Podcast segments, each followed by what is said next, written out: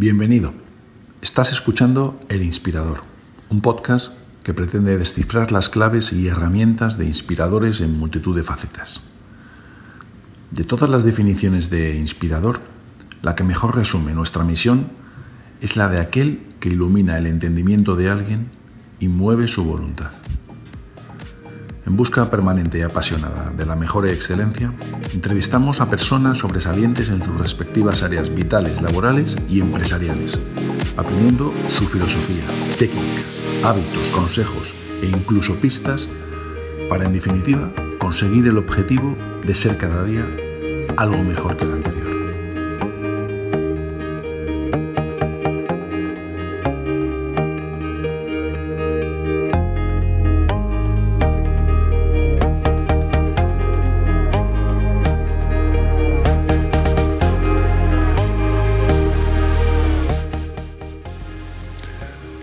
Hoy hablamos con Manuel Rubio. Manolo para los amigos, un ingeniero de raíz con una amplísima experiencia en diferentes proyectos en España y América. Manolo nos enseña cómo empezó la distribución eléctrica en España de la mano de la empresa en la que estuvo 40 años, Cobra del grupo ACS, cómo organizar nuevos equipos y sin censuras su opinión sobre varios aspectos del mundo empresarial y vital. Además, quizás sin saberlo, su sabiduría va mucho más allá para mí es un auténtico exponente del estoicismo, tan de moda ahora en el panorama filosófico mundial. El estoicismo es una escuela de filosofía nacida ya en la antigua Grecia y tenía como objetivo básico de la vida la tranquilidad de ánimo. De la mano de uno de los estoicos más famosos de la historia, Séneca, vamos a repasar algunas claves de su filosofía. 5. 1. Imagina la vida sin aquello que más quieres. Así estarás preparado para cuando ésta te golpee y sufras su pérdida y desafíos. 2. Memento mori, que del latín se traduce en recuerda que morirás. De repente encontrarás significado a tus ansiedades diarias. 3. Atiende lo que depende de ti. Olvida lo que sea externo porque no lo controlas. En otras palabras, tus objetivos se miden por sí mismos, no por el resultado que se obtenga. 4. Acoge dentro de ti el malestar, la desazón. Te hará fuerte, te ayudará a conocerte y te servirá para aprender y mejorar en cada, aspecto necesario. Y 5. Persigue con ahínco, con pasión, la virtud y el carácter. Manolo, un auténtico estoico, un verdadero inspirador.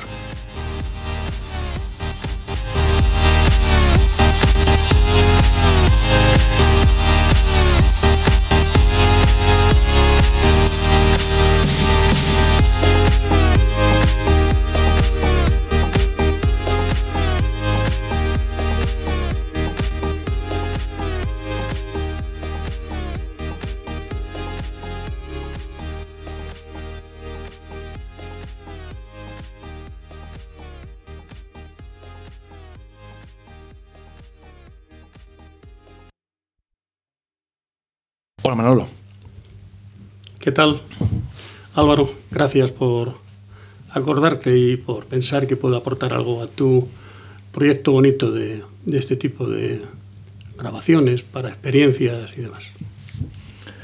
Lo que siempre me ha llamado la atención de ti, también como ingeniero, es, es tu pasión por la ingeniería.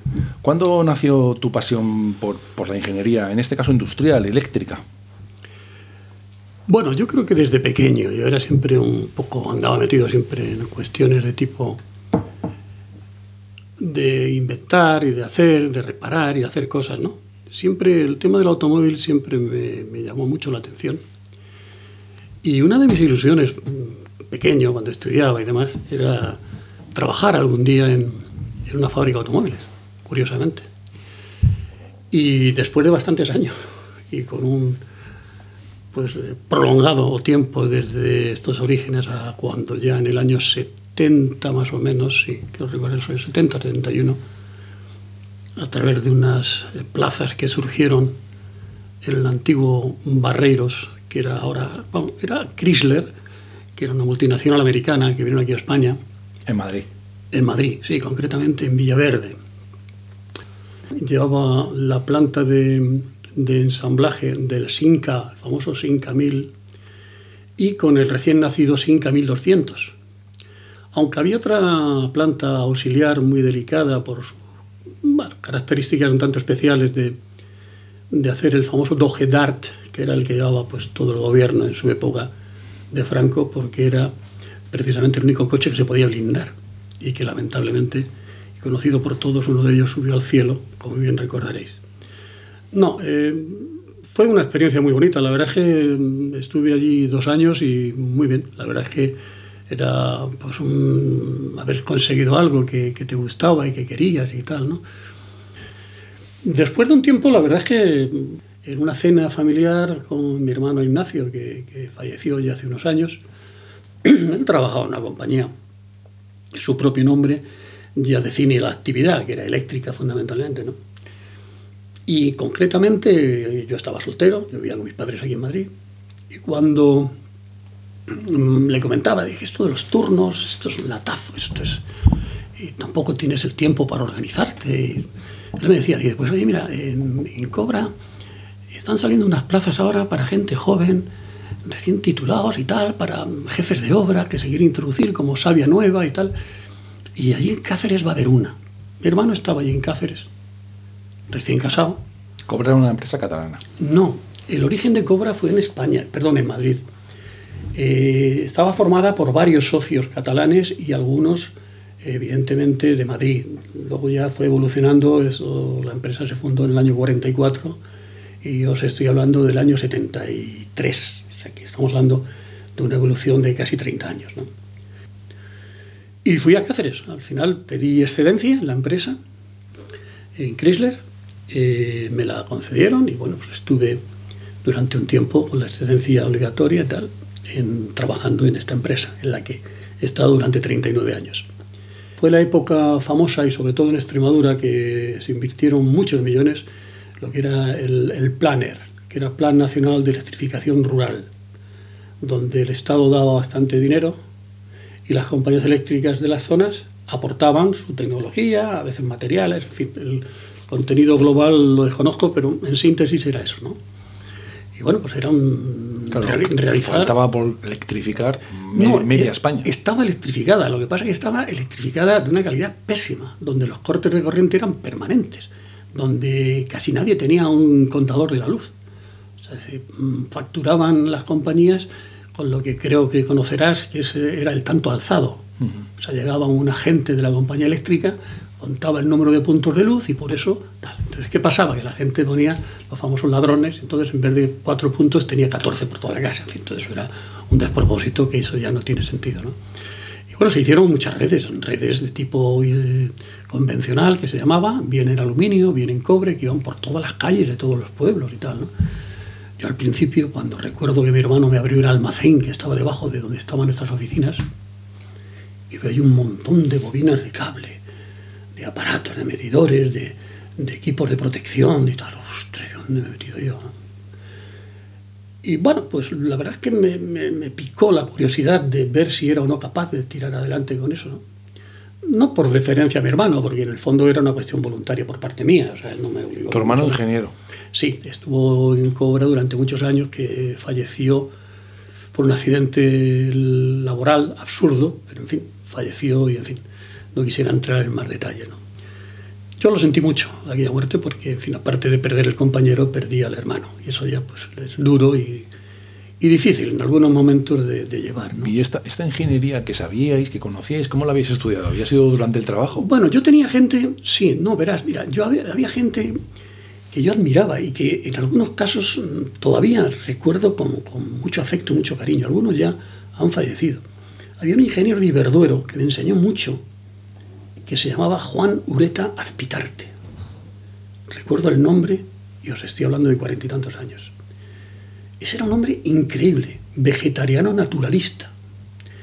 Cuando íbamos a ver las obras y a visitar el avance de los proyectos y tal, me hacía comer su mujer, recuerdo, mmm, nos hacía comida vegetariana. Íbamos en un cesto la comida, no comíamos nunca en un restaurante, ni íbamos, comíamos en el campo, en fin, todas estas cosas que, que, de alguna manera se te quedan grabadas para siempre. ¿no? Sin duda. Y, y, yo recuerdo que conducía yo el coche algunas veces y le veía que estaba como dormido cuando iba viajando conmigo, ¿no? Y me decía, tú Manolo, al volante, déjame que yo estoy pensando, porque de lo que hemos visto se me está ocurriendo una solución. Y yo, joder, me quedaba. Digo, este tío no está durmiendo, está pensando, ¿no? En fin, y de esta gente, por no extenderme demasiado, aprendí mucho. Yo cogía los proyectos según los preparaban la compañía eléctrica o cualquier otro eh, cliente potencial.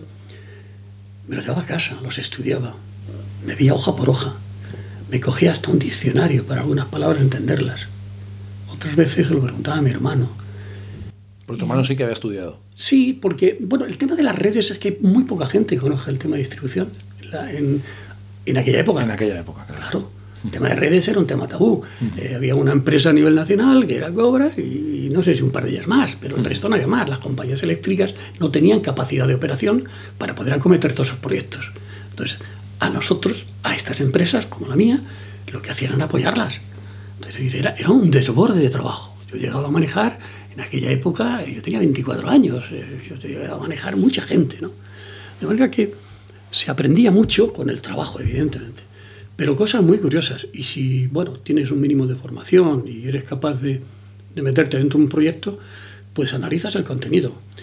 Y luego otra cosa importante, eh, Cobra lo que tenía era un capítulo de gente mmm, poco formada, pero muy experta, y de esos encargados, recuerdo, dos hermanos que vivían en Plasencia, eran, eran tremendos. O comer con ellos o estar una tarde con ellos era una, una lección magistral, te explicaban las cosas. Que es que se te metían dentro que era jamás, jamás se te olvidaban, ¿no? Y aprendías mucho de la gente que tenías alrededor, mucho, mucho. Y luego también la compañía, por su parte, apoyaba, apoyaba las nuevas iniciativas. Y en cualquier caso, la distribución, que fue un hito importante en los años 70 y 80, lamentablemente ya no, pero en fin, en aquella época era un capítulo. Sí, claro, el trabajo era. Un volumen de negocio sí, sí, sí, bárbaro, ¿no? Era muy bonito entrar a un pueblo y, bueno, de montar desde el transformador hasta el contador de la señora que tenía en su casa, o el, el abonado, ¿no? Y así estuve un año y pico, ¿no? Hasta que ya finalmente, dado que yo tenía novia en Cáceres, conocí allí a mi, la que fue mi esposa, Teresa, y ya decidimos también casarnos. Digo, bueno, no, esto no es plan, ya llevamos dos años fuera y tal, y, y bueno, decidimos casarnos, ¿no? Y nos casamos. Y me incorporé porque hubo un movimiento también de delegados, unos cambios también estructurales dentro de la empresa, estaba en un crecimiento pues muy grande, ¿no? Entonces, bueno, hacían falta gente, había bueno, por lo menos gente de confianza, gente capaz de poder gestionar. Una delegación no consiste solo en ser un buen ingeniero, una delegación en sí es ser un buen comercial, tener mano izquierda con el personal, saber tratar al, al cliente. Sí, y, y, el diseño de proyectos técnicos. Claro, claro. No, el desarrollo, fundamentalmente claro. lo que es la ingeniería. Nosotros practicamos mucho la ingeniería de detalle. O sea, todo, todo ese, tú veías el proyecto y eso hay que ponerlo luego en marcha, ¿no? Porque tú ves el proyecto y es muy bonito y tal, ¿no? La ingeniería de detalle y desarrollar el proyecto. Y bueno, pues estuve en, en, Tarragona también, inicié una fase también muy bonita, también con distribución fundamentalmente. Pero en fin, lamentablemente después de pues casi siete años, quiero recordar, tuve la desgracia de perder en unas circunstancias un tanto eh, graves y complicadas a un hijo y eso me cambió todo el esquema mío profesional y familiar. Aunque ya teníamos una hija, Elena, que nació aquí en Madrid, pero en fin, estuvo unos años allá en, en Tarragona. Pero en fin, la pérdida de, de, Eduardo, mi hijo, fue tremenda y un golpe bajo que difícil se podía llevar todos los días conviviendo con la misma situación. ¿no? Eh, entiendo el golpe a nivel personal. A nivel laboral, me decías que también te cambiaron los esquemas. Sí, porque yo estaba muy integrado y yo había formado un equipo allí magnífico estábamos metidos en una vorágine. Empezamos con una actividad que no conocíamos y también fui pionero yo de ello, que fue el trabajar en redes con Telefónica. También tuvo Telefónica en esa época una expansión tremenda. Entonces nos adjudicó, a través de los concursos típicos que hace esta compañía, nos adjudicó la parte sur de Tarragona. Entonces hubo una inversión tremenda, con un volumen de trabajo bárbaro. En fin, yo estaba en una vorágine de trabajo tremendo, ¿no? Y la verdad, la verdad es que estaba muy integrado y estaba en lo profesional francamente bien era una época muy buena. Pero sí, me cambió los esquemas porque, bueno, yo tenía un problema familiar importante. Entonces, pues lamentándolo, la única solución que nos quedaba era desaparecer de Tarragona. Y entonces lo comenté con mi director de zona, mi buen amigo Paco Subías, gran amigo y una persona magnífica. Le comenté la situación y él, bueno, lo hizo lógicamente llegar a la dirección de Madrid y, bueno, lo entendían. Claro. Busqué una sustitución, que eso es preceptivo, siempre que ha habido algún cambio a nivel voluntario, pues buscar quien te puede suplir con el apoyo y con las propuestas que lógicamente haya que hacer. Y mm, me marché, me marché de Tarragona. Marché de Tarragona, nos marchamos a nivel familiar y a nivel profesional. La idea era Valladolid, porque eso fue un poco el origen. ¿no? Valladolid estaba sin delegación, Castilla, Castilla León no estaba suficientemente atendida. Pero claro, no es llegar allí y aterrizar en medio de la calle o de la acera Recoletos, sino que había que tener un mínimo de, de capacidad de, de, volumen de trabajo. Había que tener contratos, sino, no justificaba la inversión de una oficina, un gasto, o sea, todo esto requiere y recuerdo que estando eh, ya próximo a, a, trasladarme, pues hice escala, escala de un año, tampoco eh, hice gran cosa, de una manera un tanto... Fue en Burgos, estuvimos en Burgos, estuvimos ahí con un año o poco más, para desde Burgos, con el apoyo de la delegación de Burgos, lanzar Valladolid. ¿Por qué? Porque en Burgos teníamos medios, vehículos, personal, en fin, todo lo que se necesita, porque el tema de distribución, como os contaba antes, requiere pues sí, el equipamiento. Una demanda y una no, vehículos, grúas, todo eso hace falta sí, una sí, capacidad de inversión muy grande. ¿no? Entonces, en el momento pues iniciamos desde Burgos. Y afortunadamente había un proyecto que estaba un tanto ahí aparcado porque hubo unos problemas, que fueron los accesos, la iluminación de los accesos de Palencia a Valladolid, una autovía. Y fue un contrato que saqué yo, con la ayuda también de nuestra central, el alumbrado de los accesos. Y nos metimos con ello, la, obra la, la, dirigía yo, y ya cuando empezó a moverse un poco todo esto, nos vinimos a vivir a Valladolid. Y bueno, aquí parece que hay algo, ¿no? Ya había una justificación. Por esto lo terminamos muy bien y sin problemas y tal, y como cualquier otro proyecto, de los tantos y de los miles que afortunadamente he desarrollado. Pero había algo de espinita. Siempre nosotros hemos estado con las compañías eléctricas. Iberduero, el antiguo Iberduero, no el Iberdrola no nos tenía demasiada simpatía, siempre era un pero, siempre sí, pero, ya, pero, siempre era el pero, ¿no? La, la, la duda y la, la, dificultad. Y bueno, la verdad es que, la verdad es que a través de algo indirecto, pues no recuerdo ahora el detalle, pero empezamos a contactar, empecé personalmente yo a contactar con ellos, hice cierta amistad, cierta relación, porque en esa época, y creo que todavía, ¿no? el mundo de las compañías eléctricas siempre se ha funcionado por confianza. Los sí. negocios eléctricos nunca han sido por volumen o porque sean más baratos o más caros, por confianza, porque es un tema muy delicado. Socialmente mm, se puede montar pues, pues, la mundial, si cometes, no sé, o revienta un transformador o no haces las cosas bien. El tema de distribución siempre lo han mirado con lupa. Hice muy buena, muy buena relación con ellos, hasta el extremo que a través de insisto, contacto, contactos, eh, insistencias y demás, conseguí el contrato de contratista de Cobra homologado en Valladolid. Y así estuvimos, pues yo creo que también otros 7, 8 años, no recuerdo ya las fechas. Posiblemente alguna que diga se pueda solapar y no sea coincidente con la realidad, pero más o menos como 7, 8 años. ¿no? Allí nació nuestra, nuestra segunda hija, Paloma. Y muy bien, hasta que, bueno, pues una de las reuniones que tenemos habitualmente, teníamos todos los años, tanto trimestrales como anuales acá en Madrid, el director de la zona de Levante tenía inquietudes y ya me venía siguiendo los pasos y tal, porque quería que me fuera con él. Y yo insistía, joder, no quiero más traslado ya, estos... Pero insistió, insistió y bueno, habló con la dirección y quería que la zona de Levante, la parte electromecánica, que la, que la llevara yo. Bueno, estuvimos dando vueltas al asunto y vuelta a empezar otra vez. Había un entorno que había que modificar toda una estructura porque una transformación de la compañía con la entrada de, del grupo ACS y sus empresas. El área mecánica de Moncasa, que era una de las compañías importantes en el área nuclear y de plantas y demás, para que yo también me hiciera cargo de la parte electromecánica de todo Levante. Hicimos el famoso puente de Calatrava, de Valencia. Un proyecto que me ha quitado el sueño. Tremendo. No os podéis imaginar en un proyecto de esa magnitud, sin haber hecho un proyecto de ese tipo en la vida, ni imaginarte que vas a hacer un proyecto de esa envergadura.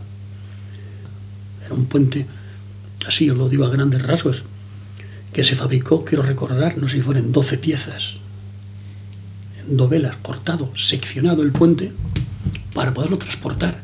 Se fabricó la mitad en Vitoria y la otra mitad en Durango, dos compañías importantísimas de, alta calderería, ¿no? Fue una experiencia bárbara yo cuando iba allí veía aquello, madre mía. Y bueno, ahí no acababa todo, porque claro, una vez que llegaba ya a Valencia, con todo el apogeo que tuvo el amigo Calatrava en, en Valencia, con sus proyectos magníficos, pues claro, había que construirlo y a su vez estábamos haciendo la red de metro, y teníamos que trabajar sin interrumpir todo el tema de instalaciones de los otros compañeros que estaban trabajando en la estación. Entonces, el, puente, como a 50 metros, se montó entero. Se hicieron dos carriles de alzamiento laterales y una vez que estaba montado entero, a través de eh, sistemas hidráulicos, gatos, se desplazó hasta su punto final definitivo, que a fecha de hoy está funcionando y no ha habido en absoluto ningún problema. Pues un proyecto bonito, es un proyecto bonito. ¿Qué nivel de participación? Bueno, yo creo que dentro de la participación, la ejecución en sí, pues hombre, si no estás apoyado por un equipo, evidentemente no tú, por mucho doctorado que tengas en ciencias mecánicas o en ciencias de cualquier tipo, tienes que estar rodeado de un equipo, ¿no? Está claro. Yo, como os contaba antes, aunque es una frase hecha, y dentro de, ese, de esa afición y de esa pasión por el automóvil, la primera vez que leí la frase, y creo que después la han repetido algunos, pero yo la leí, y tengo una trilogía de los Ford, era la de Henry Ford I, que en su epílogo puso, aquí yace una persona que supo rodearse de personas más listas que él. Ya en Valencia fue cuando te proponen trabajar en Perú. Sí, sí, la verdad es que estaba muy bien y, y las cosas iban muy bien y había mucho trabajo pero fue la época, la expansión también de la compañía y del grupo en el exterior. Medida muy acertada y que afortunadamente le da el volumen que ahora mismo tiene, con el apoyo que ha aportado en su momento también el grupo ACS. En aquella época solamente se fue porque Telefónica nos pidió eh, apoyo porque compraron a través de la subasta que salió, porque era empresa, era empresa pública, la Telefónica de Perú. Y entonces Telefónica se quedó con todo el paquete cifras y supongo que todo lo que había iba relacionado con un gran negocio que todavía está funcionando allí. Claro, yo Telefónica no, pero la parte de distribución empezamos, porque fuimos allí, fueron allí mis compañeros, en el 95 creo que llegaron por allí, y en el 97 me marché yo para allá, para llevar la parte de distribución, que era muy complicada, porque además eh, se empezaban a fusionar empresas, dependían, eran las compañías peruanas que estaban muy vinculadas a, compañías chilenas, en fin, estaba muy revuelto todo aquello. Pero nosotros con las compañías eléctricas, sobre todo yo, yo me he movido siempre muy bien con ellos. Hablo su lenguaje, esto es importante, conoce su filosofía y me sentía a gusto. Yo gestionando las compañías eléctricas en todo lo que es tema de distribución, fantástico. Y volví un poco a mis, a mis orígenes ¿no? de la distribución. Hicimos proyectos muy bonitos.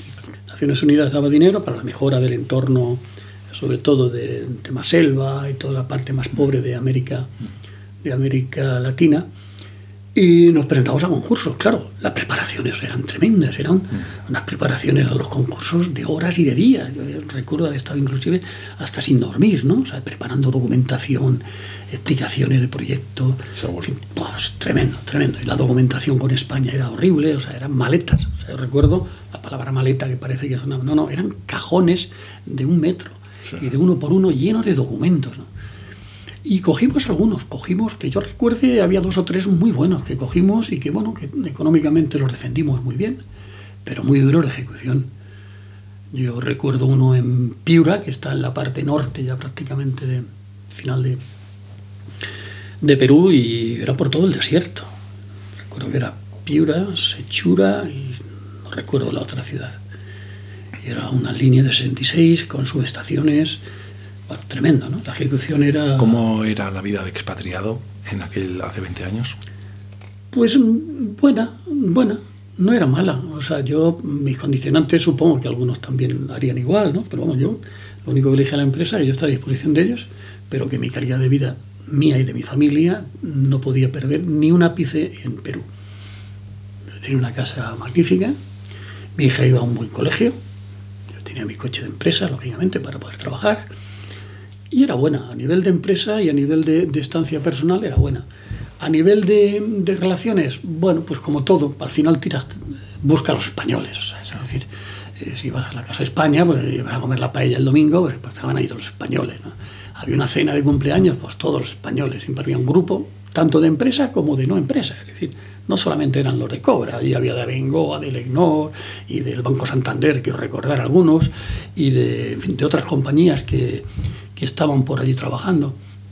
Cordialidad. O sea, el ambiente es bueno. Da la impresión de que con la diáspora que ha habido de ingenieros, principalmente hacia afuera de los últimos 5 o 8 años, las condiciones ahora son peores que en aquel entonces.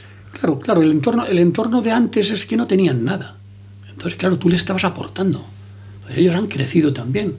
Aunque los niveles de ingeniería, con todo mi respeto, mm, son infinitamente más bajos que los de España. Yo eso sí, que lo notaba. Sí, estoy seguro, sí. Eso sí que lo notaba porque, bueno, pues no sé, tenían otro estilo de, ejecución. Yo recuerdo, eh, yo tenía un ingeniero de proyectos y tenía dos ayudantes. Y claro, ahí los únicos que trabajaban eran los ayudantes. ¿no? sí, la tradición electromecánica que hemos heredado de los alemanes como españoles, con toda la industria instalada en España, es muy valiosa. Mucho, yo y además. Yo lo he notado en muchísimas compañías y compañeros míos de promoción ingenieros altamente evaluados por, como electromecánicos, además, particularmente ¿no? electromecánica y, la propia mecánica de automóvil que mencionabas. Son gente que no tiene parangón en ningún sitio del mundo, ni americanos, ni, ni, anglosajones, ni tampoco franceses.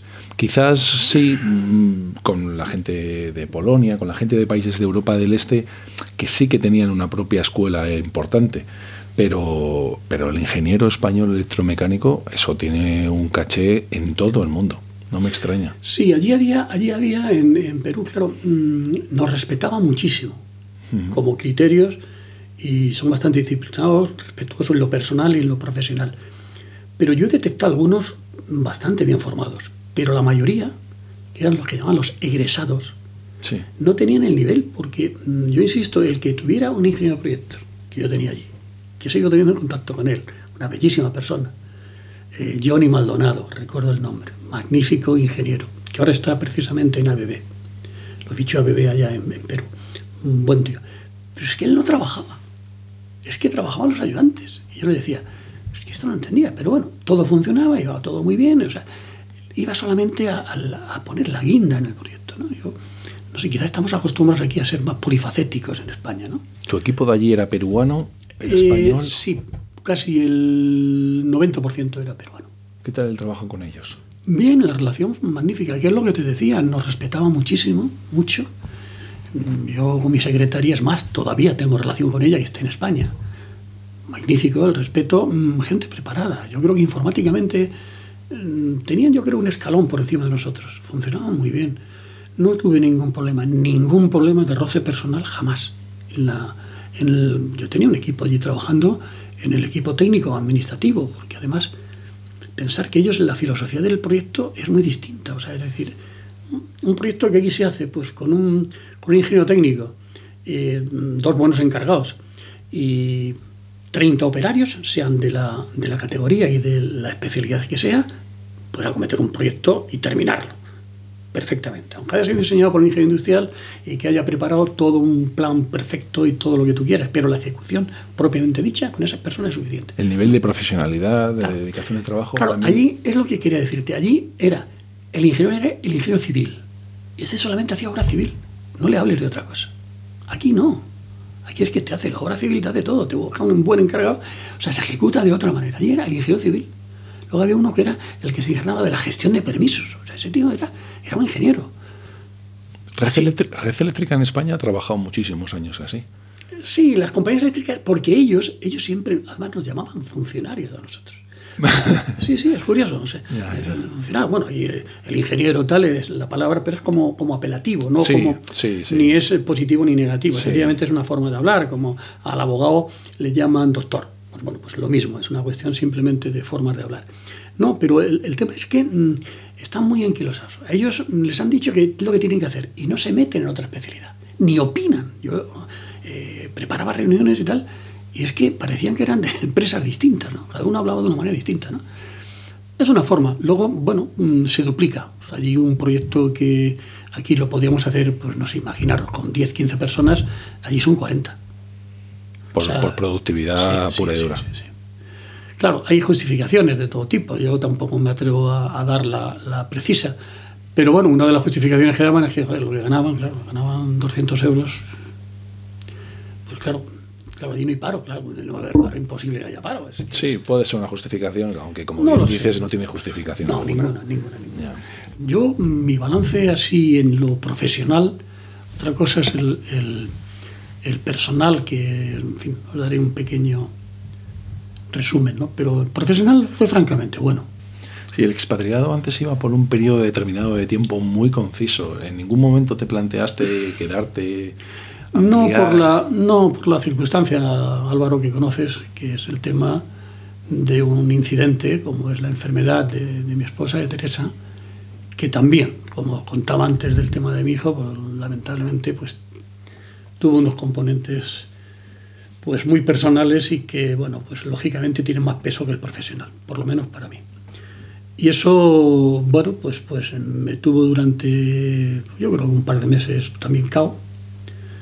¿Qué significó la, mm, la, entrada de ACS? ¿ACS compra el 100% de las acciones y cobra? No, había por ahí, había por ahí algún que otro... Accionista también. Sí, sí, había, una familia que era una, de la, la banca March tenía algo, por ahí algo, yo no sé, pero muy residual. hice una OPA y se quedó con toda la parte que había de bueno, pues el, antiguo, el antiguo consejero delegado, Rafael Martínez Velasco y toda esta gente. ¿no? Ya entraron los de ACS, pero el, cambio no supuso gran cosa. De estilo de gestión, sí. sí ¿en qué Nosotros decimos a nivel, entre compañeros, a nivel de broma, que dejó de ser una empresa y se quedó en un negocio. Es decir, ha pasado un negocio, mucha más frialdad en el trato y lógicamente eh, más exigencia en objetivos. Los objetivos eran siempre creciendo, siempre creciendo. más dureza, más dureza. Estilo constructora, las constructoras. ¿Cuál era el objetivo base? ¿Crecer? ¿Margen? Ambas cosas como siempre. No, bueno, había, había unos márgenes mínimos para poder sobrevivir. Es decir, si no tienes margen, pues lógicamente no tiene sentido. El accionista llega a final de año, cuando hacen su correspondiente cierre y reparten beneficios, quiere beneficios, si no se va. Y si no tienes accionista, la empresa se hunde. ¿Hubo reestructuración de personal, reestructuración de no, al contrario, al contrario. No, al contrario, porque nos aportaron negocio. La sinergia con la construcción. La sinergia, claro, claro. Porque, aunque era un socio difícil, ¿no? que mm, Dragados cuando se incorporó que es lo que ahora llaman el ACS industrial, y queda la marca solamente, pero que ya todo lo que se construye es ACS, nunca han sido santos de nuestra devoción. Ni ellos nos tragaban ni nosotros a ellos, porque era ese típico cliente duro, complicado, que te hacía sufrir en las obras, horrores y tal. Y de pronto, el cliente interno es el más duro. Claro, y de pronto aparece que es tu socio y repartes mesa, es una situación incómoda. Pero no fue, sí, sí, muy incómoda, con gente que no te hablabas. Y eso, es anda caso, gente que no te hablabas y que de la noche a la mañana es tu compi. claro, es decir, ¿cómo se, bueno, pues tenías que tragar saliva. Tenías que tragar saliva. no, pero mm, se ve con más frialdad. Hubo un momento de gran expansión cuando entró a se aportó bastantes proyectos y bastantes cosas.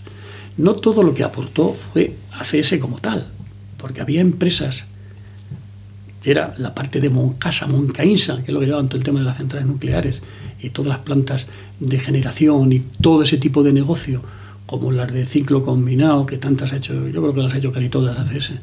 Eso en su momento era negocio que llevaba Dragados, ¿no? y pasó lógicamente a, a ser ACS, porque Dragados como sociedad desapareció. Y entonces todo eso ha pasado a la ACS Industrial, que es ahora el consejero delegado, mi buen amigo eh, Eugenio Llorente.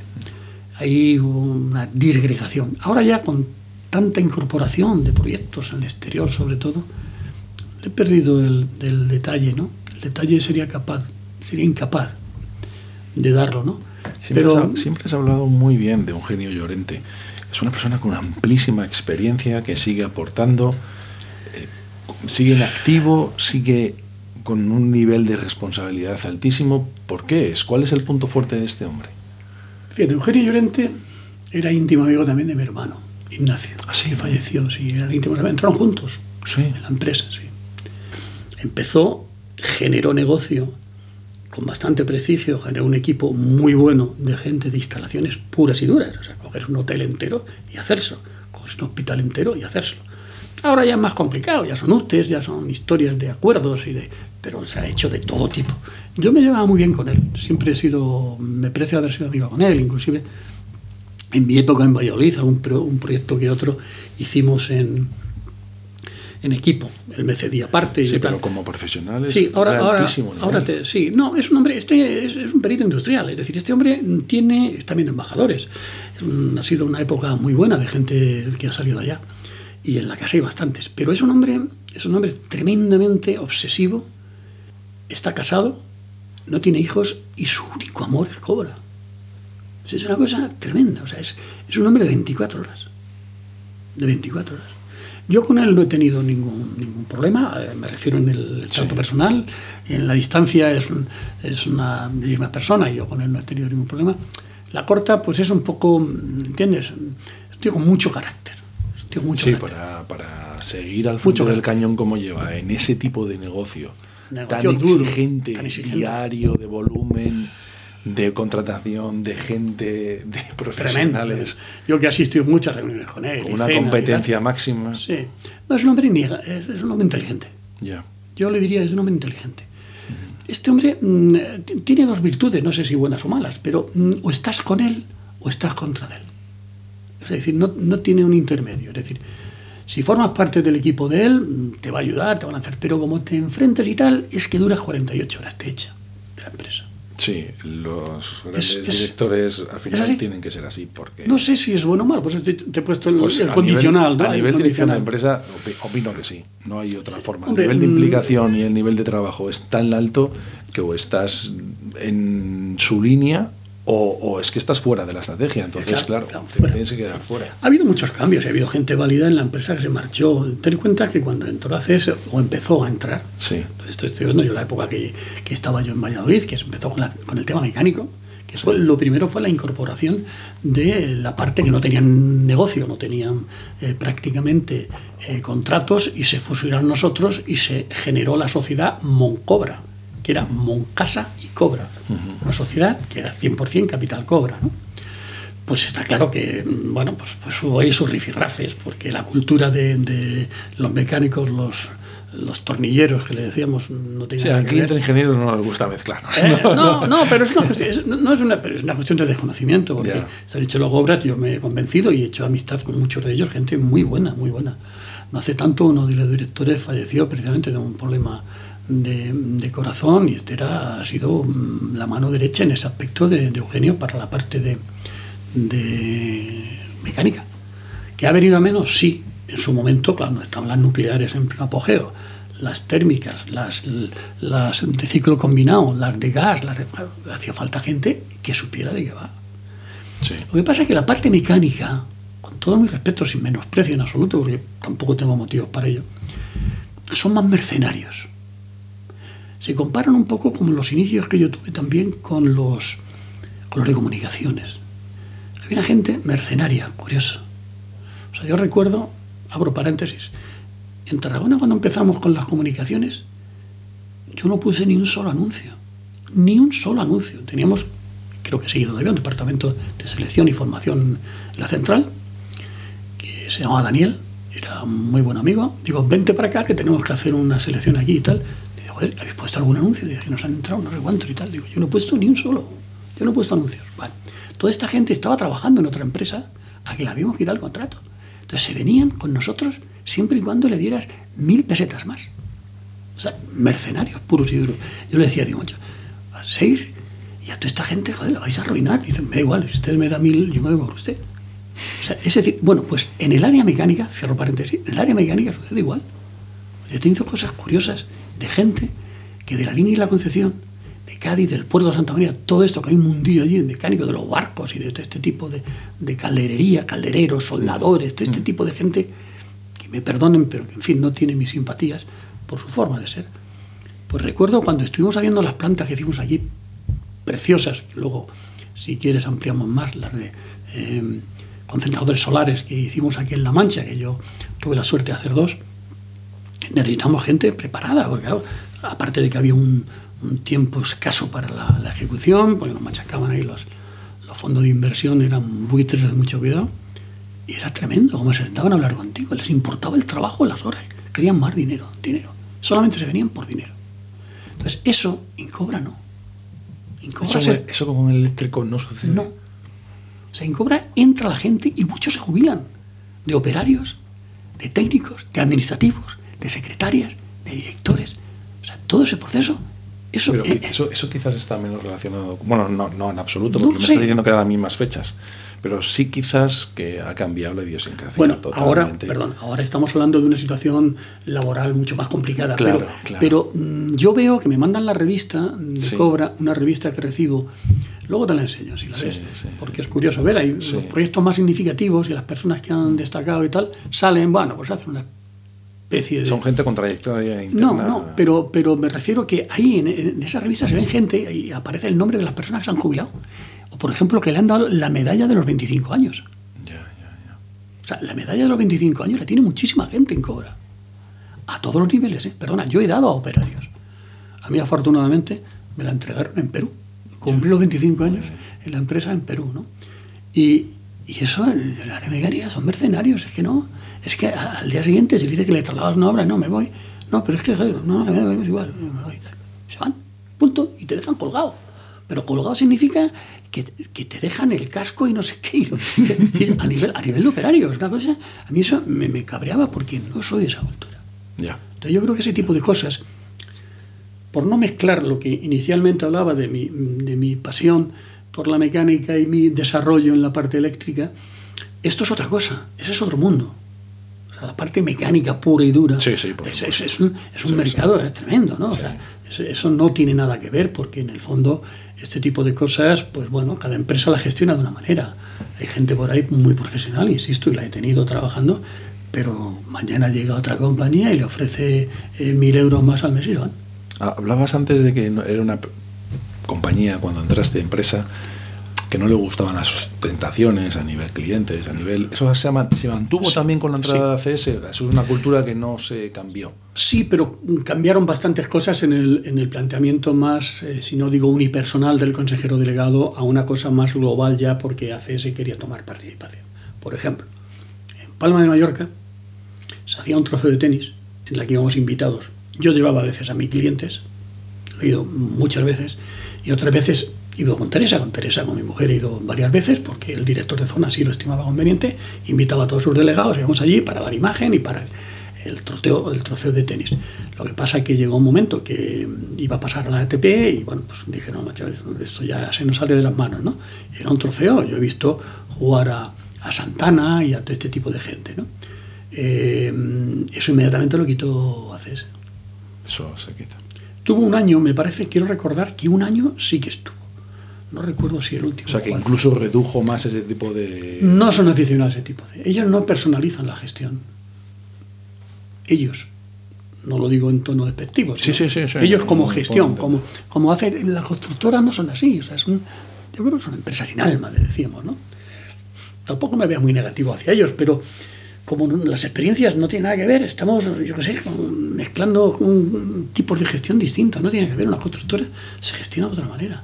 O sea, el tema económico y el tema de eh, avanzar y de tal eh, es distinto. Tú trabajaste con ACS 15, 20 años dentro de Cobra. Sí, sí. Y, y, aún así se sentían compañías diferentes, ¿no? Sí, sí. Sí, sí. Yo, yo, soy de Cobra y estos ACS son el accionista y nos llaman de vez en cuando, pero... Bueno, yo recuerdo, por ejemplo, en Valladolid, eh, cuando estaba Iberduero y Hidroeléctrica, mm. pues le decían estos son los de Gardoki y nosotros somos de Madrid. o sea, O sea, decía, porque Iberdrola estaba en Gardoqui, vamos. Ya, ya, ya, O sea, decir, eso es que eso, eso sí, el- el- el- no sé cómo explicarte, no digo en la piel, quizás sería exagerar, ¿no? Hombre, son muchos años, la cultura de la empresa te la enseñan determinadas actitudes y luego también eh, contactos con las personas a nivel directivo, el tipo de gente que te ha dirigido, todo eso influye mucho. Las oficinas estaban separadas, no estaban ni siquiera en el mismo No, no, ni, edificio. ni están todavía. Ni están todavía. ACS está en su área en Pie 12 y el grupo Cobra, que es el ACS industrial que te Sí, comentaba, sí. está en el semicírculo este de... Sí, de, de la M30. Exactamente. No, no. Yo no sé si es bueno o malo. La verdad es que no sé cuántas compañías. Eh, leí el otro día en, el, en la reunión del Consejo de Administración, el- no sé, hablan mil y pico empresas. Tremendo, tremendo volumen, tremendo Sí, volumen. sí, sí. Muchas No, pero nunca había profundizado cuál es el nivel de implicación a nivel trasvase. Directivo todo, porque a fin de cuentas los que dirigen la- el grupo es ACS. Son de ACS. Hay un segundo a bordo que es Marcelino Fernández, que es el que va a sustituir a Florentino, o al menos así lo estiman. Y bueno, mm, no sé si la filosofía cambiará, yo creo que no. Son es, es- es dragados él, o sea, es, es un dragado, o sea, el Marcelino, o sea que te quiero decir, y Florentino, pues hombre, yo conozco bastante su vida. A su hermano le conocí, que falleció de cáncer, era una excelente persona. Hizo bastante amistad estando en Perú, en uno de los viajes que hizo, firmando un contrato de una concesión, un proyecto muy bonito que hicimos allá en, en Perú, estuvo él y tal, y le conocí. Y estuve dándole el pésame a Florentino, también del hermano y tal. El hermano era buena persona, se, in- se metió con nosotros, que estaba de consejero delegado, y muy bien, encajó muy bien, porque no cambió. Te montas en una máquina que va a la velocidad que va, ¿dónde estos márgenes que da? Y con este equipo que tiene y tal, pues tío, sigue. Sí, es una O sea, estrategia ellos- de las más válidas. A ellos les, les fastidiaba, y supongo que les sigue fastidiando, que cuando saca Florentino las, las del grupo Cobra siempre son dos tres puntos los márgenes superiores a los de ACS. Y eso les jodía mucho. Bueno, si es tuyo también. Sí, pero bueno, eso para picar también. ya, ya, sí, sí, sí. Sí, sí, o sea, si tú estás recibiendo, como te decía antes, si el feedback, el feedback que estás recibiendo es un feedback negativo, "Ah, estos son unos pelados, estos de cobra, son unos pelados y tal. Sistemáticamente dos tres puntos más daba el margen de. Sí, sí, siempre, siempre, siempre, Ya, ya, de la instalación. Siempre. Instalaciones, mantenimiento, los llamas servicios, obras y servicios, la parte que Sí, lleva sí, sí. Sí. O sea, los márgenes siempre, yo no recuerdo, tendría que hacer memoria, si en algún momento ha dado eh, márgenes negativos. Creo que desde su fundación no los ha dado nunca. Puede que no, no, no, no tiene ninguna. No, digo porque, sí, con una eh, yo tengo acceso más ajustada. Claro. Claro, no, me refiero ahora, de cuando Ya, era ya, ya, ya. yo siempre he visto que los resultados han sido positivos. Hombre, yo he tenido delegaciones y puntualmente, joder, ha llegado un mes o un año y has perdido, yo creo, 4 o 5 millones, porque los has perdido por las razones que sean. Sí, el negocio de la construcción nunca se ha caracterizado por márgenes altos, era un tema de volumen. Si Sí, fuéramos sí, a, sí, No, a lo que es la participación de ingresos, seguro En- que estaba. Eugenio no es muy partícipe y creo que tampoco de Florentino a estos golpes de timón como alguna que otra constructora aparece por ahí. ¿no? Sí. Yo veo, habitualmente leo expansión y bueno, pues aparecen algunos datos de, de, o sea, de presentación de resultados y tal vez compañía. Un 14%, no sé. No, si tú se coge ACS, es el cerebro plano. O sea, si está seguro. Sus 6, sus 7, sus 5, sus 8, Sí. 6, 5, 7. O sea, en esos márgenes que, que permiten generar volumen de, de beneficios para todo el mundo, porque evidentemente eh, Cobra fue una de las pioneras también que tenía incentivados a todos los directivos con una fórmula absolutamente seria y que se aplica desde el botones de la empresa. Sí. Unas fórmulas de, de tanto de participación como de, de implicación en el negocio. O sea, esto, es, esto es vital. Si tú no estás participando en el negocio, tú no te sientes, no te sientes integrado. ¿no? Ya, ya. Sí, eso además todo muy metodizado, muy metodizado, con sus correspondientes parámetros y lógicamente filtros y demás, pero eso hasta esta eso ACS no lo tenía, Dragados no lo tenía. No tenía, ¿eh? No, tenía esa Eso, parte de- esos van, no, no. Aquí tú tienes tus fórmulas que... No, te voy a decir por qué. Aquí tienes tus fórmulas porque son negocios recurrentes, más detalle, ¿sabes? Ya. Más retail todo y al todas retail no tienes esa capacidad porque son obras más pequeñas. Ellos cuando terminan la obra hacen volumen y supongo que tendrán establecidos sus en ratios de aplicación de unos beneficios puntuales. ¿no?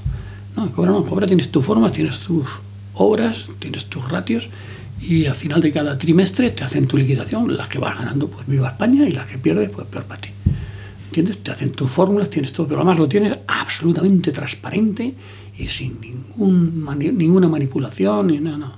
Sí, desde siempre, además. Sí, sí, sí, sí. Lo recuerdo, vamos, joder, cuando llegaban los beneficios, coño, que hicieron el trimestre y ya estabas ahí. sí, eso. Estabas ahí haciendo tus numeritos. ¿no? Ya.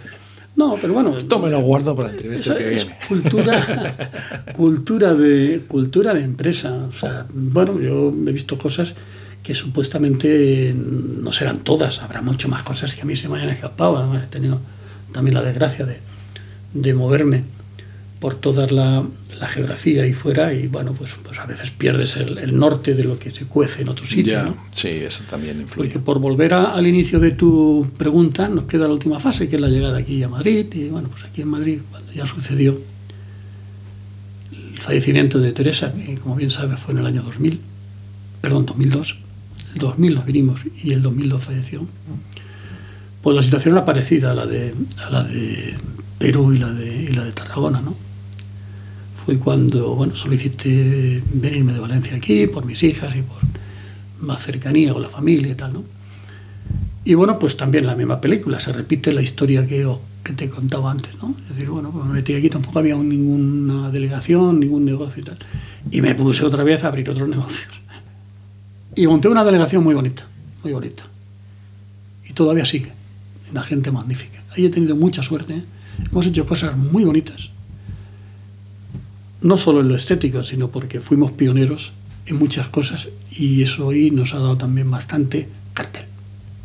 Y eso fue lo que intentaba decirte, lo que me pegó el, el latigazo de la angina de pecho que lamentablemente pues me, me aparcó en el 2011 ya para continuar. Podía haber seguido algo más, a lo mejor y tal, pero bueno, yo no quise forzar, puesto que ya estábamos hablando un par de años y bueno, pues, una vez que tuve una reunión con el consejero delegado me dijo, oye, mira, no hay por qué ni necesidad de... Tú lo que has tenido que hacer ya lo has hecho toda la empresa, pues oye, te jubilas y que felizmente disfrutes de tu trabajo y de tu... Pero has empezado un montón de delegaciones Sí, desde sí, cero. desde Tanto cero. la generación de negocio que es súper difícil cuando empiezas desde Es cero. complicado, joder. Eso de ir con la cartera en la mano, decía yo, digo, joder. Hombre, vas con una marca, vas con una estructura detrás, vas con una experiencia, Sí, pero aún así, sí, sí, en un muy duro, sitio muy duro. es con Yo en Valladolid, en Valladolid que te contaba antes, es que además la experiencia que habían tenido anteriormente era mala. Ya, joder, sí, sí, se suma todo. Y claro, los que había, ya mayores, había un tal Higinio, me acuerdo, y había otra gente. Pero hice mucha amistad con Fernández Ortea, con Julián Sánchez Puertas y con Antonio Crego. Ya. Esos fueron mis tres pilares, que son los que manejaban todo.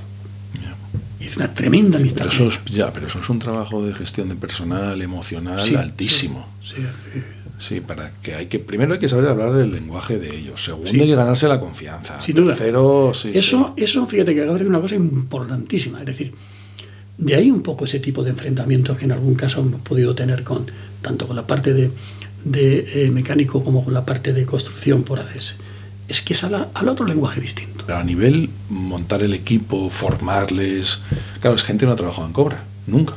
Claro, joder, yo Son cuando empecé, joven la mayoría de las veces. en Toledo empezamos a trabajar en la base, fíjate, en Toledo, uno de los contratos que conseguimos, a través también del apoyo de la oficina central, porque aquí hay una oficina central técnica, que es lo que llamamos la filial, que es la que apoya en eh, proyectos a nivel global. Por ejemplo, el Ministerio del Aire saca un proyecto, entonces lo coge la filial, se presenta con el apoyo que necesite de la zona donde se va a ejecutar el proyecto y luego lo hace la que esté más preparada.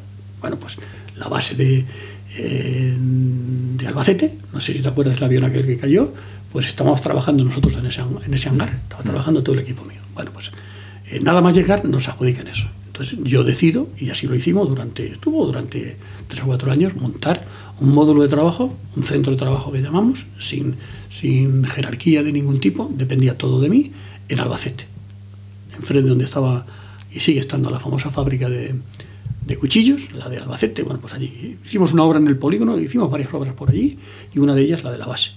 Claro, tuvimos que hacer un, un reclutamiento de gente, a Claro, nivel tienes- de prensa y todo. tienes Que, tienes, que tienes que primero seleccionar. Montar una empresa. Claro, montar una empresa. O sea, yo fuimos a un hotel. Secretario, administrativo. Todo, todo, todo, todo. Nosotros fuimos a un hotel, ingeniero. en un hotel que había, por cierto, de los cuatro, de los cuatro que yo contraté, siguen tres. Y uno de ellos porque nos salió rana y le echamos. Siguen ¿Cómo todavía ¿Les trabajando. enseñabas tú directamente sobre la cultura? Sí, sí, Porque, claro, en. Valladolid, les enseñabas tú directamente. Exacto. O sea, una cuestión didáctica porque independientemente de que traían su formación, algunos ya habían trabajado en el negocio. Sí. Pero, no sé, por ejemplo, Alfonso, que está, eh, Alfonso Clemente, que es un fiera, es un jefe de obra impecable, o sea, es una cosa increíble. Ese sabe distribución, sabe un huevo. Pues le metí a hacer una de las plantas de Alcázar de San Juan. Y me entra, me acuerdo un día al despacho y me dice, joder, Manuel, no me jodas que voy a hacer esto. Digo, tú haces esto y tres más que te den. Porque cojones, ¿qué problema tienes con eso? No me jodas que yo esto no lo he hecho nunca, ¿qué tal? Hizo la obra y nos felicitaron. Porque hay una cosa importante, Álvaro, es implicarte con la empresa. Es que si no te implicas, vuelvo a decirte, eres un mercenario. Entonces, el mercenario, los trabajos de distribución y nuestros trabajos no funciona. No funciona. Tú tienes que creer en ese proyecto, creer en esa empresa y en lo que te están encomendando. Se me marcha uno de los, de los ingenieros que yo tuve y que de hecho- ha vuelto, porque la última comida de Navidad estuvo con nosotros. Se marchó porque la vez en un trabajo allá al lado de Albacete, ¿qué tal? Dos pistoleros de, de- que habían montado una empresita, había vuelto a cobra. Sí. Y, macho, ¿por qué ha vuelto? Y dice, joder, macho, es que estamos comparando a Dios con un gitano. Ya, lo que pasa es que es fácil empaparse de una cultura cuando estás en una oficina central con No, no, no, no, pero- pero- pero eso- pero empaparse de una cultura en una Pero- delegación no, no, no, nueva. pero depende del delegado. Es que es Claro, es que fundamental. depende directamente de la persona que traslada esa O sea, cultura. el delegado, claro. mira, el delegado es una persona que tiene responsabilidades absolutas en la delegación. Sí, Absolutas. Sí, sí. O sea, yo hago un proyecto, yo me presento, yo lo firmo, yo lo ejecuto, yo lo cobro y el dinero a casa. Es, el ciclo completo de un proyecto. ¿Qué necesita? ¿Cinco tíos? Yo no tengo que pedir explicaciones a nadie. Contrato cinco tíos punto. Hombre, consulto con Central. eh, sí, bueno, sí, sí. no, es una Está claro que una cierta. Eso, sí. pero, nada, pero no es dependencia. Un- A mí no- sí. eh, lo que yo les digo de, oye, ¿hay por ahí algún oficial de no sé qué? Ya. Chicos, no, hay. a veces me dicen, ah, sí, pues mira, tengo uno aquí, Claro. cojo uno y tal. Pero si no, directamente pongo mi anuncio, tengo una chica, yo tenía una chica, eh, una chica de Zaragoza, majísima, Nerea, que todavía la tengo por ahí algunas veces en el, en el, en el WhatsApp. Y esa era, había trabajado en una ITT, ¿sabes? Pues, el tema personal se lo mamaba. ¿sabes? Entonces hacías un muestreo, sacaba 20, de 20 luego te dejaba 10 y te presentaba 4. Ya, ya, O sea, ya. ella me hacía un, un filtrado. Tienes que buscar una secretaria, un administrativo, como Sí, sí. hablábamos antes, en ingenieros y todas las Perdona, operarios pero- que necesitarán para. Tú sabes tú- todo lo que. El volumen de negocio que hace una delegación, los últimos que estamos, estamos hablando de 7, 8 millones, ¿eh? Sí, sí, sí, sí. Y ahora, como digo yo, cuatro gatos. Claro, es que es, una mini empresa total en la que convives diariamente. Pero puede un año, escucha, pero puede un año que hagas 40 o 50. Ya, ya, ya, ya. Y el nivel, y el nivel de implicación personal con la gente de allí es trabajar en una pyme. Sí. Entonces, claro, no es trabajar en una A multinacional. nosotros me decía un compañero, ¿quién era? Pero en fin, era una frase un tanto ordinaria, pero en fin, luego si acaso crees oportuno la quitas, ¿no? Pero nos decía que éramos empresarios sin cojones. Bueno, oye, cualquier, cualquier eh, trabajador por cuenta ajena lo es. No, dice porque mm, a lo mejor mi dinero, yo recuerdo un caso que tuvimos muy grave y que afortunadamente dentro de esa disciplina de empresa, yo soy tremendamente cuidadoso de seguir el procedimiento. O sea, nosotros tenemos un procedimiento cuando, empezó, cuando se empieza con un cliente nuevo, una compañía eléctrica no, pero aparece González García y sucesores, yo qué sé tal, para un proyecto de 2 millones. Situación económica de la empresa y firmada por el responsable en Madrid y por mí. Referencias anteriores. Volumen de negocio y tal. Cuando tienes todo eso, haces un contrato. El contrato lo firmo yo y me lo supervisa el director mío del área. ¿Vale? Y a partir de ese instante, a trabajar. Si eso no lo tienes y da quiebra, ya, bueno, Soto del Real te va a pillar, te va a pillar cerca. Sí, O sea, sí, sí. Y a mí me ha pasado una cosa de esa. Y casualmente en Guadalajara. Ya, joder. Casualmente en Guadalajara. Eso fue Ya, ya, eso fue ya la, la- Yo dije, pues, bueno. O sea, haces una obra con una constructora de primer nivel, voy a evitar nombres, de primerísimo nivel. Hicimos tres, pero bueno, una concreta, que esa fue la que ya levantó la, la alarma, ¿no? ya disparó la alarma. Era una organización, hicimos todo el tema de alumbrado, montamos dos transformadores, en fin, hicimos todo perfecto, funcionaba, tal, vale, de acuerdo con los jefes de ah, pues fenomenal, que ahora hay un chalecito, muy bien, todo, venga, pues, vale, quedamos mañana, venga, te invito a comer, venga, me dice él a mí, te invito a comer y ya hacemos el cierre de la obra y tal. Llego al día siguiente y había desaparecido el chalet. O sea, físicamente, Álvaro. Era- habido era- muchos bandidos. Escucha, escucha. Eran cerca de dos millones. Oh, joder. Vaya. ¿No te vale eso? Vale. Seguimos en Guadalajara. Una organización que iban 25 transformadores, 400 y pico puntos de luz. La misma operación. Y sale todos los días en la prensa, el pájaro. Y no ha pagado nada. Y yo le dije, pero tú imagínate si lo- el proceso anterior que yo te he contado no lo hubiera hecho. Buah. Ya, ya, ya. ya. Contra la pared, yo me pongo yo directamente. No, no, no. A, a juicio tuyo Pero claro, es, lo Sí, que yo, es que yo, lo, que yo, lo que yo le decía al jefe mío de área aquí, digo, "Macho, dime en qué he incumplido las instrucciones de la empresa. Por lo que te he explicado, he intentado ser bastante recabido en lo que es la parte profesional. La parte personal, pues lamentablemente decir que, bueno, pues que he sido una persona con mala suerte en lo personal y afortunadamente sigo vivo y que seguimos eh, luchando. Y que Pero este, Manolo, dentro de las, las, las pérdidas que has tenido, has perdido hermano, hijo, mujer, padres, eh, yo creo que es de las personas más alegres que he conocido en mi vida. Vitalista, diría yo. Vitalista, ¿eso eso cómo se conjuga? Esa, esa, ese desgarro interno con un vitalismo, una afabilidad. No eso, lo sé, no lo sé, eso no sé, porque Es te, ha pasado, porque te ha pasado varias veces y, y, Sí. claro, y es que el drama personal por dentro, Tremendo. tremendo, y, y luego eh, la afabilidad con tus hijas, con los que te han querido, con tus compañeros, eso, eso no es normal. Porque fíjate, Álvaro, yo como te puedes imaginar, eh, tengo bastantes más años que tú, pero mm, las personas tienen su propia coraza y separan lo profesional con lo personal, por una parte, y somos capaces de reponernos en todo. Yo cuando alguien me ha dicho, joder, es que si a mí me pasa lo que te ha pasado a ti, yo me hundo en abajo, digo, no, te hundirías, no. Puedes hacerlo de una intensidad mayor o menor. Puedes hacerlo con, con más agrado o con menos agrado, pero al final la persona humana, su sentido es vivir. Es decir, yo, mi sentido de vida son mis hijas, ahora mismo, y mis dos preciosas nietas que tengo. Yo, no sé, yo, como sabes, tengo 68 años. Yo lo que puedo hacer ya lo he hecho. Yo, mi vida ya está pasando las últimas páginas, supuestamente. De un año, de dos, de cinco, yo qué sé, de lo que sea. De lo que Dios quiera que esté en este mundo. Pero al final, la ilusión que te la da, no sé, que pues, mi hija que venga un día a verme, o, ir a ver a mi hija yo y a mis nietas y tal. Ese tipo de cosas no te hacen olvidar y, ves por aquí que tengo eh, fotos de, mi mujer y vivo ahora vivo de, recuerdos que es triste que al final de tu vida pues tengas que recordar solo porque la soledad pues, pues es sentido común eh, cara a un poco la evolución de la gente sobre todo a la gente joven ¿no? Que, el, el, recuerdo cómo es es es, es confortable es duradero o son es muy efímero no es efímero, es puntual. O sea, hay días, hay tardes que estás sentado y que, bueno, pues te vienen recuerdos, cosas. Eh, hace un rato te comentaba que estoy recopilando toda esa serie de, de DVDs, perdón, de, de, VHS para pasarlos a VD, los he metido ahí, y, y, pasar esas imágenes, pues la verdad es que te duele, porque en el fondo luego ves gente por ahí y dices, joder, este tío, coño. gente que... que el recuerdo te, te, hace daño. Sí, sí, sí, sí, a veces sí. A veces sí te hace porque, pues dices que no sé por qué te ha pasado esto a ti. ¿no? Sí, está claro. Porque sí.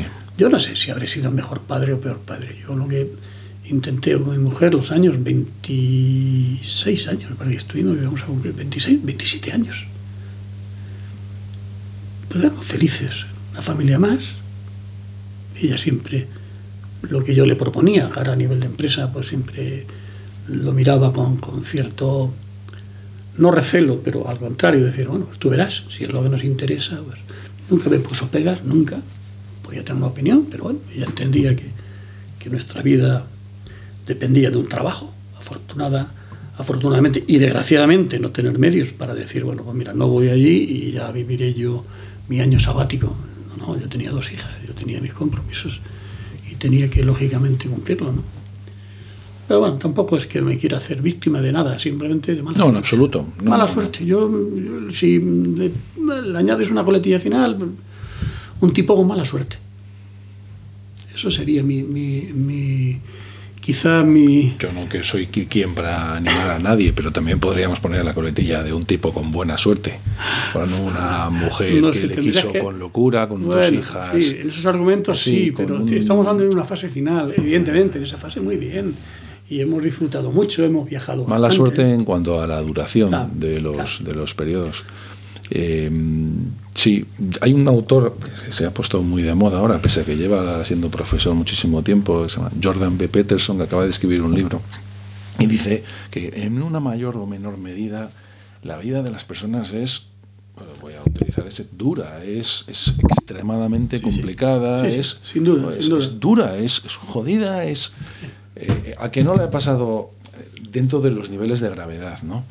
Eh, todo el mundo ha pasado sus dramas internos y, y solo queda agarrarse a lo que tú decías, a esos pequeños momentos, a veces efímeros, a veces no, actuales. Oye, pues son mis hijas, es mi trabajo, es mi deporte, es mi equipo.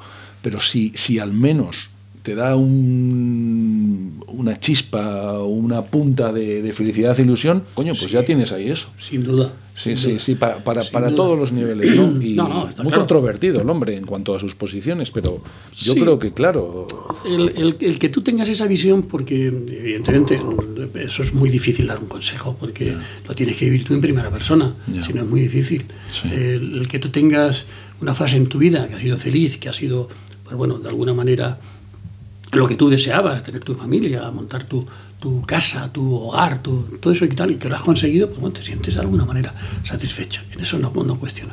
Pero mm, en el fondo también todos tenemos nuestros ratos, porque la soledad es jodida. Porque a mí, Sí, yo, sí. yo le decía a mi hermano, como sabe, mi hermano está soltero y no y ha vivido, vivió con mi madre durante los años que vivió mi madre, pero yo a él siempre le decía, y le digo alguna vez que otra, digo, tú elegiste estar solo, yo no lo he elegido.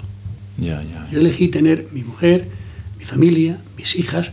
O sea, es que es muy distinto el planteamiento. Y de la noche a la mañana, por las circunstancias que tú quieras llamarle, no sé si accidentales, eh, casuales o de mala suerte, que antes argumentaba yo, pero lo cierto es que estás solo. Y yo, claro, mm, mi soledad, ¿cómo la cojo? ¿O cómo la llevo? Pues bien, me busco mi hobby, mi entretenimiento, ya sabes, lo todos estos aparatos que te decía y todo este tipo de cosas, pues ciertamente me... Aún me así, gustan. el- el- la demostración de carácter en la, en la reposición de cada uno a lo largo de las diferentes etapas duras de la vida sí que, sí que es ejemplar, sí que es... Es, es- es muy- posiblemente, no- es no muy soy- inspiradora. Claro, Yo, este podcast ya sabes que se llama El Inspirador y ahora te preguntaré por los tuyos propios. Dentro de los míos, para mí, tú eres uno de los principales, eh, desde el punto de vista de fortaleza, de vitalismo, de, afabilidad. Entonces, mm, eso, eso es, es ejemplar. Para ti, Manolo, ¿quién ha sido el inspirador que te ha motivado en la vida? ¿Uno? ¿Varios? ¿Quién ha sido el que te inspiró a, mm, a- Pues a no lo sé. trabajar? pues cuando, no has, lo sé. cuando has mirado un modelo, Soy bastante autodidacta. Sí. Antes te lo decía. Y tremendamente obsesivo con algo. Es decir, mm, si quiero hacer una cosa, mm, lo que te decía antes, no impro- procuro no improvisar. Me documento, preparo, leo y luego me lanzo. Te ponía antes el ejemplo del coche como una anécdota que no tiene mayor relevancia, sino simplemente eso. En otras circunstancias digo, "Jo, esto es muy difícil y esto no hay quien lo haga. No, yo mm, persevero en el tema. Es decir, cuando antes te comentaba este hombre que te he dicho, que, me gustaba tanto y que apreciaba tanto, y el tío cuando iba pensando que iba dormido, yo creo que iba dormido, pero en fin, me contaba que iba pensando, porque también era un muy filósofo, era mm, vegetariano, te contaba, naturalista, era un tipo un tanto especial. Pero mm, yo decía, digo, "Cara, este es un hombre, es un hombre inteligente. O sea, yo he tenido gente que me haya inspirado. Sí, sí. Hombre, a mí, Eugenio, pues es una persona que lógicamente también lo, lo pongo a veces de ejemplo, ¿no? Es un tío luchador, duro, fuerte. Yo también. yo creo que también lo soy. Luego he tenido también gente muy afable, muy afable a nivel de, de compañeros, pero mm, sin ser nómada, porque no lo he sido ni, ni, me gusta serlo, pero al moverme con tantos sitios, la raíz no la he podido tener hacia una persona en concreto. ¿Sabes? Mm, ¿He buscado el espejo en alguien? No, es que la propia circunstancia me ha empujado. Yo te contaba que sí, cuando tenía 12 años me fui a vender aspirinas a una farmacia y en los ratos que no trabajaba, con un amigo que tenía de un garaje próximo, vendíamos camisas de tergal. Pues a mí nadie me obligaba, pero mi propia responsabilidad, ni porque alguien me indicó, desgraciadamente, con mi padre sí, pero no, no tuvo ese protagonismo hacia mi persona excesivo en eso, no como nosotros, quizá por su forma de ser o por lo que yo en algunos casos reconocía, ¿no? pero he sabido ganarme la vida en el sentido no económico, sino de buscar lo mejor que he querido yo para mí. Y cuando he tenido una familia, lo mejor para mi familia, obviamente. Es decir, cuando yo me iba y la empresa me dirigía, yo mm, y a mi gente siempre les he dicho igual. Si la empresa te manda a un sitio, di sí y luego pone las condiciones. No pongas las condiciones y luego digas sí. No. Tú te vas. Y a mí jamás la empresa me ha fallado. Nunca. Pero no me falló ninguna de las empresas que he trabajado porque de alguna manera, cuando estuve en Chrysler, no me han dicho, estás marchado, estás marchado. Digo, no, no, me prepararon los papeles y yo tenía mi excedencia. De manera que, sin necesidad de, por supuesto, porque yo me considero una persona total y absolutamente normal en, en el tratamiento de, de, este tipo de cosas en lo personal, pero soy inquieto en ese sentido. No, no soy conformista. O sea, el conformista quizá diga, bueno, yo estoy aquí muy bien, no, no me voy a complicar la vida. A veces me complica la vida, pero bueno, me siento satisfecho de muchas cosas que he hecho. Sí que es verdad. Y en esas memorias que te decía, que estaba intentando si algún día, no sé si las terminaré o las llegaré a hacer, sí que me gustaría parte de esas memorias este documento. Gustaría tenerlo y si es posible ya intentaré yo grabarlo, en fin. Mm, porque, bueno, he expresado literalmente lo que ha sido mi vida. Yo creo que ha sido las pocas personas o la única que le explica cosas eh, sin llegar a, a, entrar en esa situación personal de dolor, que sí que las ha habido en muchas jornadas, pero bueno, me considero, por, si te parece, terminar el tema luchador, autodidacta y, bueno, pues muy cabezota en algunas cuestiones mías de tipo personal. No sé si con todo esto que, que te he explicado, yo que eso es bastante largo, ¿verdad? No, ha sido un tremendo placer. Muchísimas gracias no sé por si tu tiempo, por tu invitación. Te ha decepcionado favor, el nivel de detalle. El nivel de detalle. Ha sido un verdadero placer. Muchísimas gracias y hasta la próxima. De nada, gracias a ti Álvaro y un abrazo también para ti.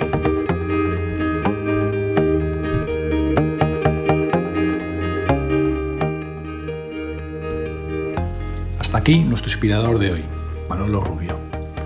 Puedes encontrar información ampliada sobre la conversación, detalle de los libros comentados o links a referencias en las notas del programa en www.elinspirador.es. Hasta el próximo inspirador, mejora cada día